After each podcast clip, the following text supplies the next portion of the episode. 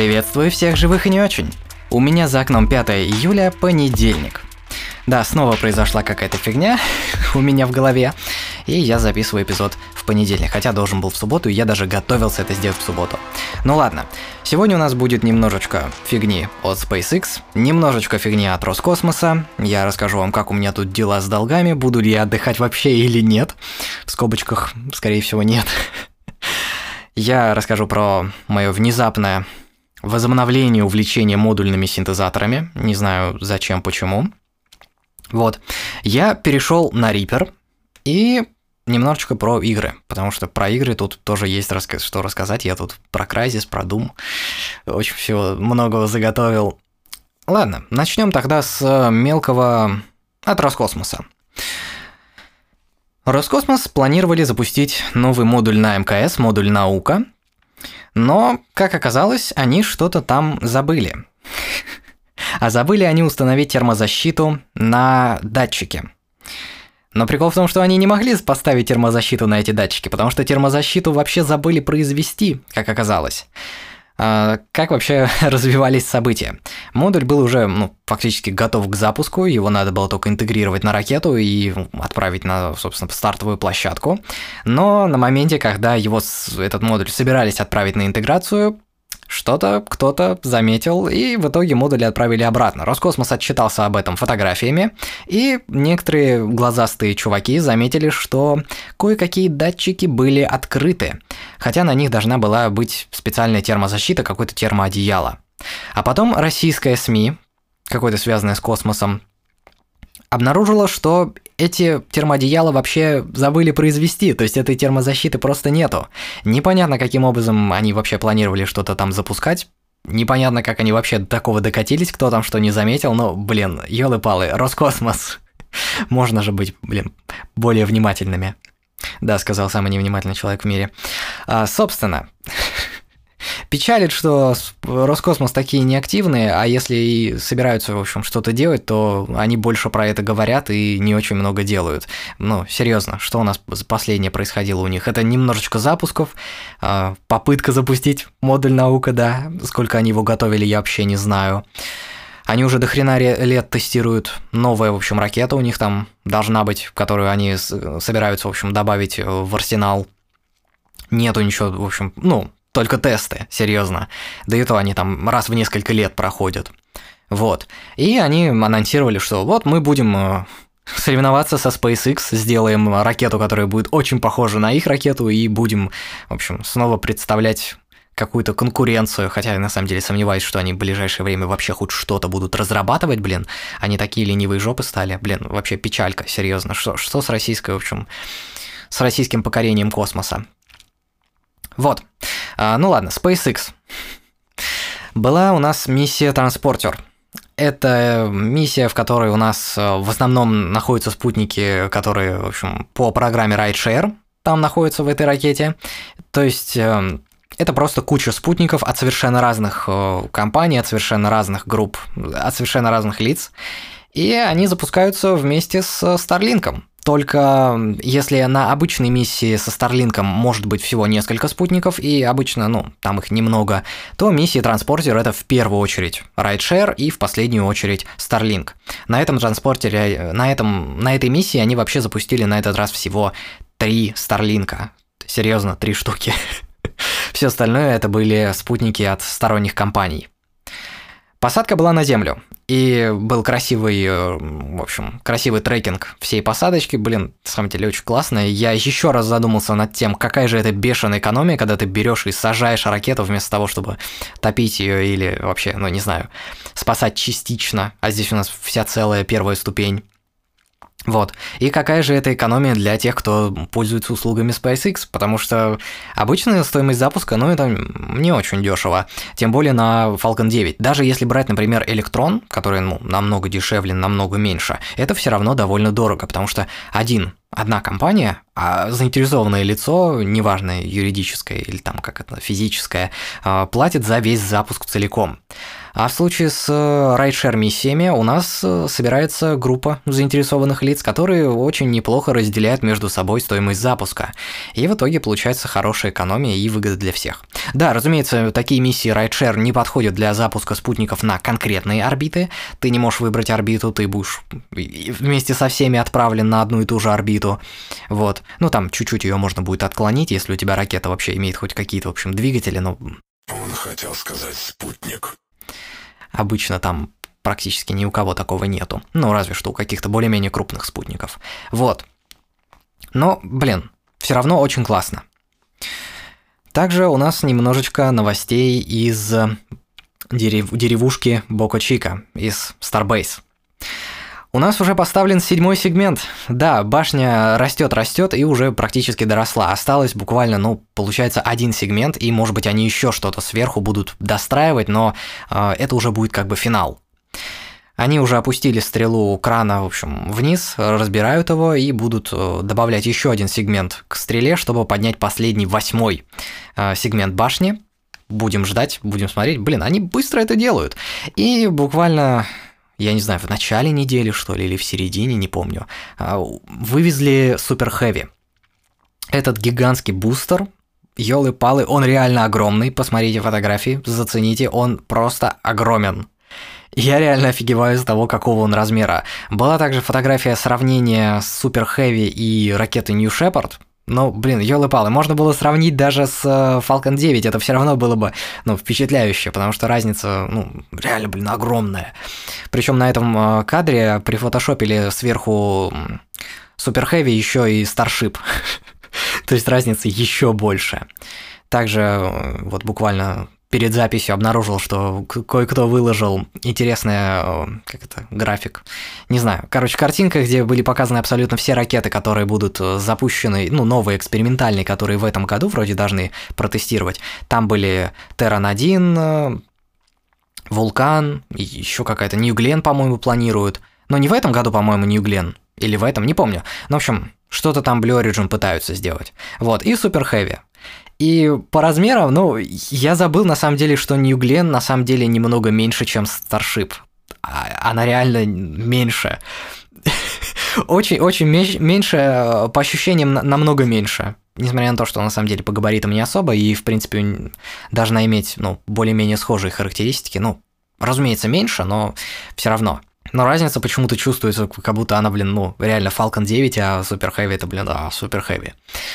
По поводу бустера. Его уже вывезли, поставили на стартовый стол, но будут только наземные испытания. И под наземными испытаниями я подразумеваю перегонку топлива. Все. Скорее всего, это максимум, чего мы дождемся. Ну, может быть, они эти. RCS протестируют. А, они поставили новые эти э, мини-двигатели, вот эти, как, как называть, ускорители. Ну, короче, фигню, которая контролирует положение ракеты в пространстве за счет выпрыскивания, в общем, струи газов. RCS. Собственно, это новые RCS, которые на горячем газе работают уже, и они имеют намного большую силу, а, нежели прошлые RCS, которые работали на холодном газе. Вот так вот. Я на самом деле в RCS вообще нифига не разбираюсь, но что-то вроде этого. По крайней мере, по словам, общем, по информации, которую я там собираю с различных чуваков, заинтересованных в космосе, новые RCS будут более мощные. И я, блин, надеюсь, они их будут тестировать, ну, вот, вот на этом тесте, на этом э, бустере. Вот. А, тем временем постепенно продолжают, по-моему, завозить новые двигатели в Бока Чика, в Starbase. Что-то там еще доставили, по-моему, еще новых два двигателя вроде бы. То есть там всего их теперь хрен его знает сколько штук, я не слежу за этим. Вот. И новый следующий бустер Непонятно, что с ним. Непонятно, сколько там сегментов готово, вроде не так много. То есть у нас до запуска предполагаемого, ну, получается, если, допустим, мы предположим, что в конце месяца у нас э, будет запуск, мы получаем то, что у нас SpaceX должны меньше, чем за месяц собрать бустер, с учетом того, что у них, судя по всему, для него запчастей нету пока что. Вот. И протестировать его, интегрировать на него супер, э, фу, на супер хэви Starship и, блин, запустить. И уже, ну, практически половина месяца э, как бы скоро пройдет. Ну, да, типа тут вот неделя закончилась, можно считать, половина месяца практически прошла. Ну, ладно, это я тут пессимистичный, но, короче, э, в этом месяце они явно не успевают. Хотя самое интересное, что дату по поводу того, что, ну, где-то в июле будет запуск, ее под, эту дату подтвердила... А, почему я имена забываю? Ой, директор SpaceX. Гвен Шотвелл. я загуглил, я не вспомнил. Гвен Шотвелл. А на ее информацию, в общем, на все, что она говорит, можно полагаться намного больше, чем на то, что говорит Илон Маск, потому что Илон очень часто называет слишком идеалистические такие даты, а, что типа, если все пойдет по плану, что, разумеется, никогда не происходит, то мы там запустим ракету такого-то числа. В итоге все идет не по плану, и дата сдвигается там на, на месяц, там, может быть, на несколько месяцев вперед. Там. Если особо крупные проекты и особо дальние даты, то, может быть, сдвигается там вообще на год. Кто знает. Вот, собственно, Гвен Шотвелл подтвердила информацию, что где-то в конце июля будет запуск Супер э, Хэви со Старшипом, то есть орбитальный тест. И, ну, это некоторых довольно сильно как бы удивило, меня тоже, потому что ситуация не самая такая, не в пользу SpaceX, но, блин, будем надеяться, что они успеют сделать, ну или, по крайней мере, в начале августа они сделают этот запуск. Тоже неплохо, тоже очень даже неплохо. Вот. Собственно, все. Про SpaceX, наверное, все. Я вроде потерял все мысли, которые хотел рассказать, и все, что у меня здесь записано, я рассказал. Далее отдых и долги. Я сейчас пытаюсь отдыхать, но походу у меня не особо получится. Вот, потому что я сейчас занимаюсь постепенно, стараюсь доделывать, в общем, доздавать долги, мне надо физкультуру доздать, чертову. Вот, кое-что по математике надо доздать. И я, блин, не представляю, каково это иметь большие проблемы, чем у меня сейчас. Серьезно. У меня никогда не было ну, ничего настолько серьезного, вот, чтобы настолько серьезно плохо у меня что-то было, мне такого никогда не было серьезно, это пипец. А, это буквально, ну, не пара недозданных предметов, и у меня такого не было ни в школе, ни, ну, ни на прошлом семестре. Вот, так что, типа, это, это пипец. это довольно, ну, неприятно, это стрессово. Вот. А, тем временем, в ближайшее время должна быть практика. Вроде, ну, завтра, 6 числа, что-то должно быть, но нам никто ничто не написал, вообще ничего не сообщили. Ну, только сказали, что где-то на этой неделе будет информация. Но в итоге информации нет. Что делать непонятно, вроде кто-то там достал почту одного чувака, который у нас там будет в итоге по практике главный, ему там думают написать, в общем, узнать, что к чему. Хрен его знает, как, что пойдет, но, допустим, все будет неплохо. На самом деле интересно, что будет за практика, очень интересно, потому что, блин, баллы. Я, я не знаю, чем я могу быть полезен и что я могу практиковать. То есть у меня нету теоретического понимания того, что, ну, что мне нужно практиковать, скажем так. Ладно, а, я почти все доздал, хорошо, типовые сдал, осталось еще чуть-чуть. Ненавижу курсы гибкие и ненавижу физкультуру. Также у меня скоро друган будет в городе, наконец-то. Он сейчас где-то там веселится с э, дальнобойщиками, что-то там подрабатывает, в общем, на побегушках. У него все весело, я, блин, невероятно рад за него, но, блин, немножечко волнуюсь, он там мне описывает, насколько он жестко там пашет, и я просто, чел, серьезно, ну не надо так, пожалуйста, ты, ты же знаешь, что у тебя со здоровьем все не очень хорошо, ну куда ты так себя, блин, заваливаешь? Вот так вот. Но ему там весело. Собственно, это, это главное, скажем так, что его не гнетет его текущее положение. Это очень хорошо. Вот. И когда он будет в городе, наверное, на этой неделе мы отправимся просто прошатнемся по городу где-то, наверное, в 2 часа ночи просто выйдем и всю ночь будем шататься по городу, потому что, потому что мне осталось пройти по городу всего в одном направлении, чтобы я мог говорить, что я прошел город вдоль и поперек. Серьезно, у меня осталось вот всего на одном, ну, на, получается, на левом берегу надо будет пройтись, в общем, до края города, и в итоге я прошел весь город. Вот так вот. Можно отправляться дальше. Заодно обсудим всю фигню, которая произошла, потому что мы с ним не переписывались э, по норме уже очень давно. Я ему дофига всего не рассказал, он мне тоже дофига всего хочет рассказать, и, блин, как-то до этого возможности не было, а тут вот будет. Наконец-то, наконец-то, блин, елы-палы.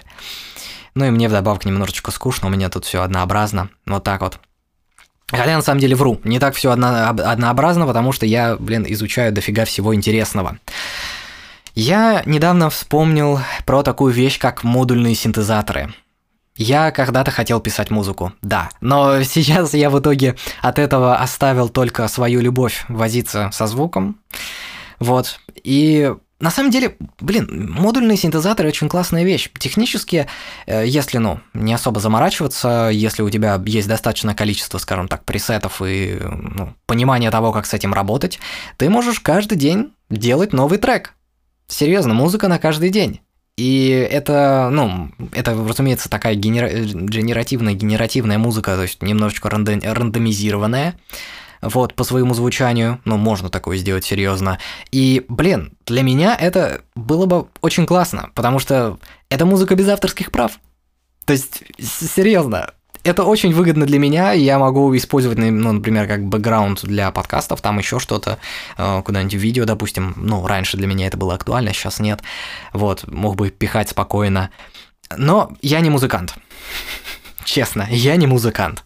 Вот, я в этом не разбираюсь, я не умею даже синтезатор базовый настраивать, ну, именно по норме, чтобы получить нормальный звук, получить то, что я хочу. У меня с этим все не очень хорошо, вот. Я не музыкант, я больше разбираюсь в именно, ну, в звуке в общем, э, там, сведение мастеринг, хрен его знает, вряд ли, но я сейчас специализируюсь по большей части на на голосе. То есть обработка голоса это вот моя чисто специализация. Причем не столько вокал, сколько именно вот, как это называется, spoken word, если на английском.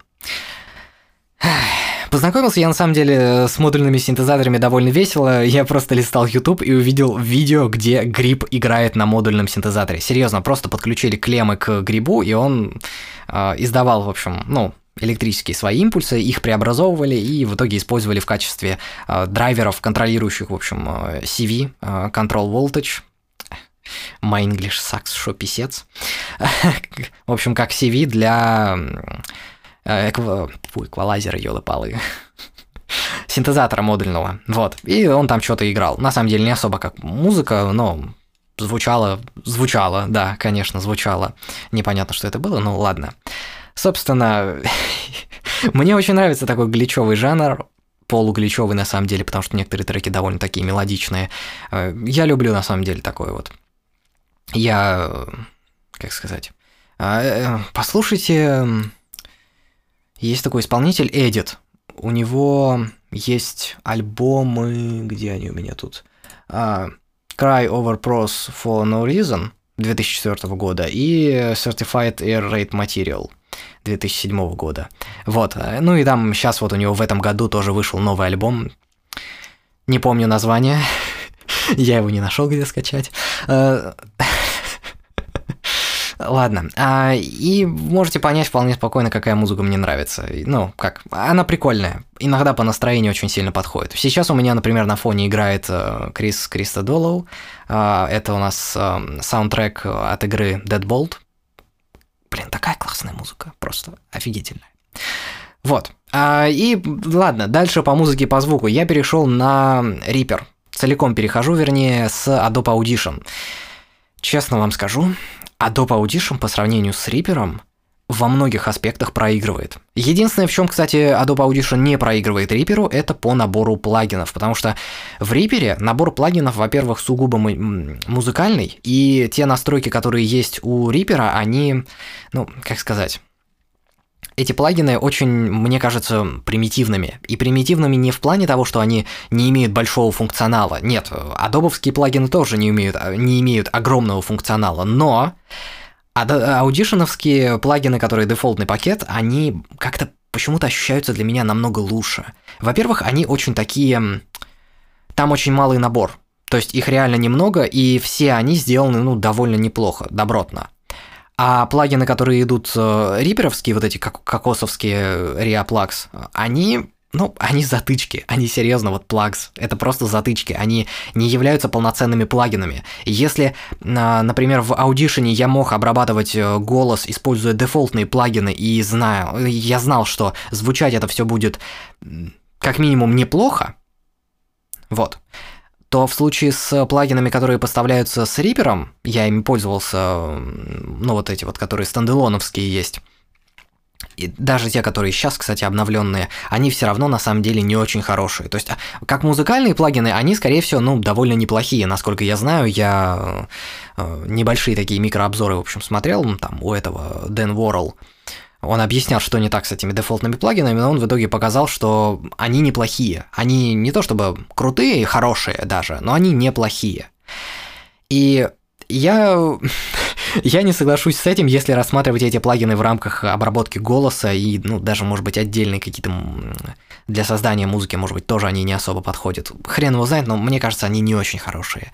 Как затычки, да. Если у тебя нету ничего другого, да, используй. Но если у тебя есть любые другие плагины, которые, ну, более-менее современные, серьезно, например, Tokyo Dun Labs, э, от них плагины скачать, бесплатные, блин, ёлы-палы, TDR Nova, TDR Котельников, TDR Молот, это, блин, прекрасные плагины, елы-палы, используйте на здоровье. А в Reaper также можно, ну, например, плагины Analog Obsession, тоже хорошие плагины, неплохие. И самое, самое крутое, кстати, почему все таки Reaper обыгрывает Adobe Audition, это то, что у него нормально работают ASIO плагины, ой, фу, плагины, драйверы. У него нормально работают любые плагины, я в него запихнул все плагины, которые у меня есть, а у меня большая коллекция плагинов э, фришных. И прикол в том, что половину этих плагинов Audition просто не видел. Серьезно, это нормальные VST плагины, но Audition их не видел никак вообще. А еще, в общем, часть, ну, там получается не половина, половину, э, половина не хотела нормально работать, она постоянно крашила Audition. И половина от этой половины, ну, там, буквально от, от одного целого, в общем, производителя, разработчика плагинов, у меня эти плагины банально не были видны. Что это вообще за дичь такая? Серьезно, как, как так можно работать? Ну, Reaper с плагинами намного более дружен, и я могу наконец-то, блин, протестить все плагины, часть из которых, на самом деле, половина из которых оказалась полной фигней, половина из той половины, которая не работала в Audition. Вот. И да, также Reaper довольно сильно проигрывает Audition в удобстве интерфейса. Но это мое личное мнение.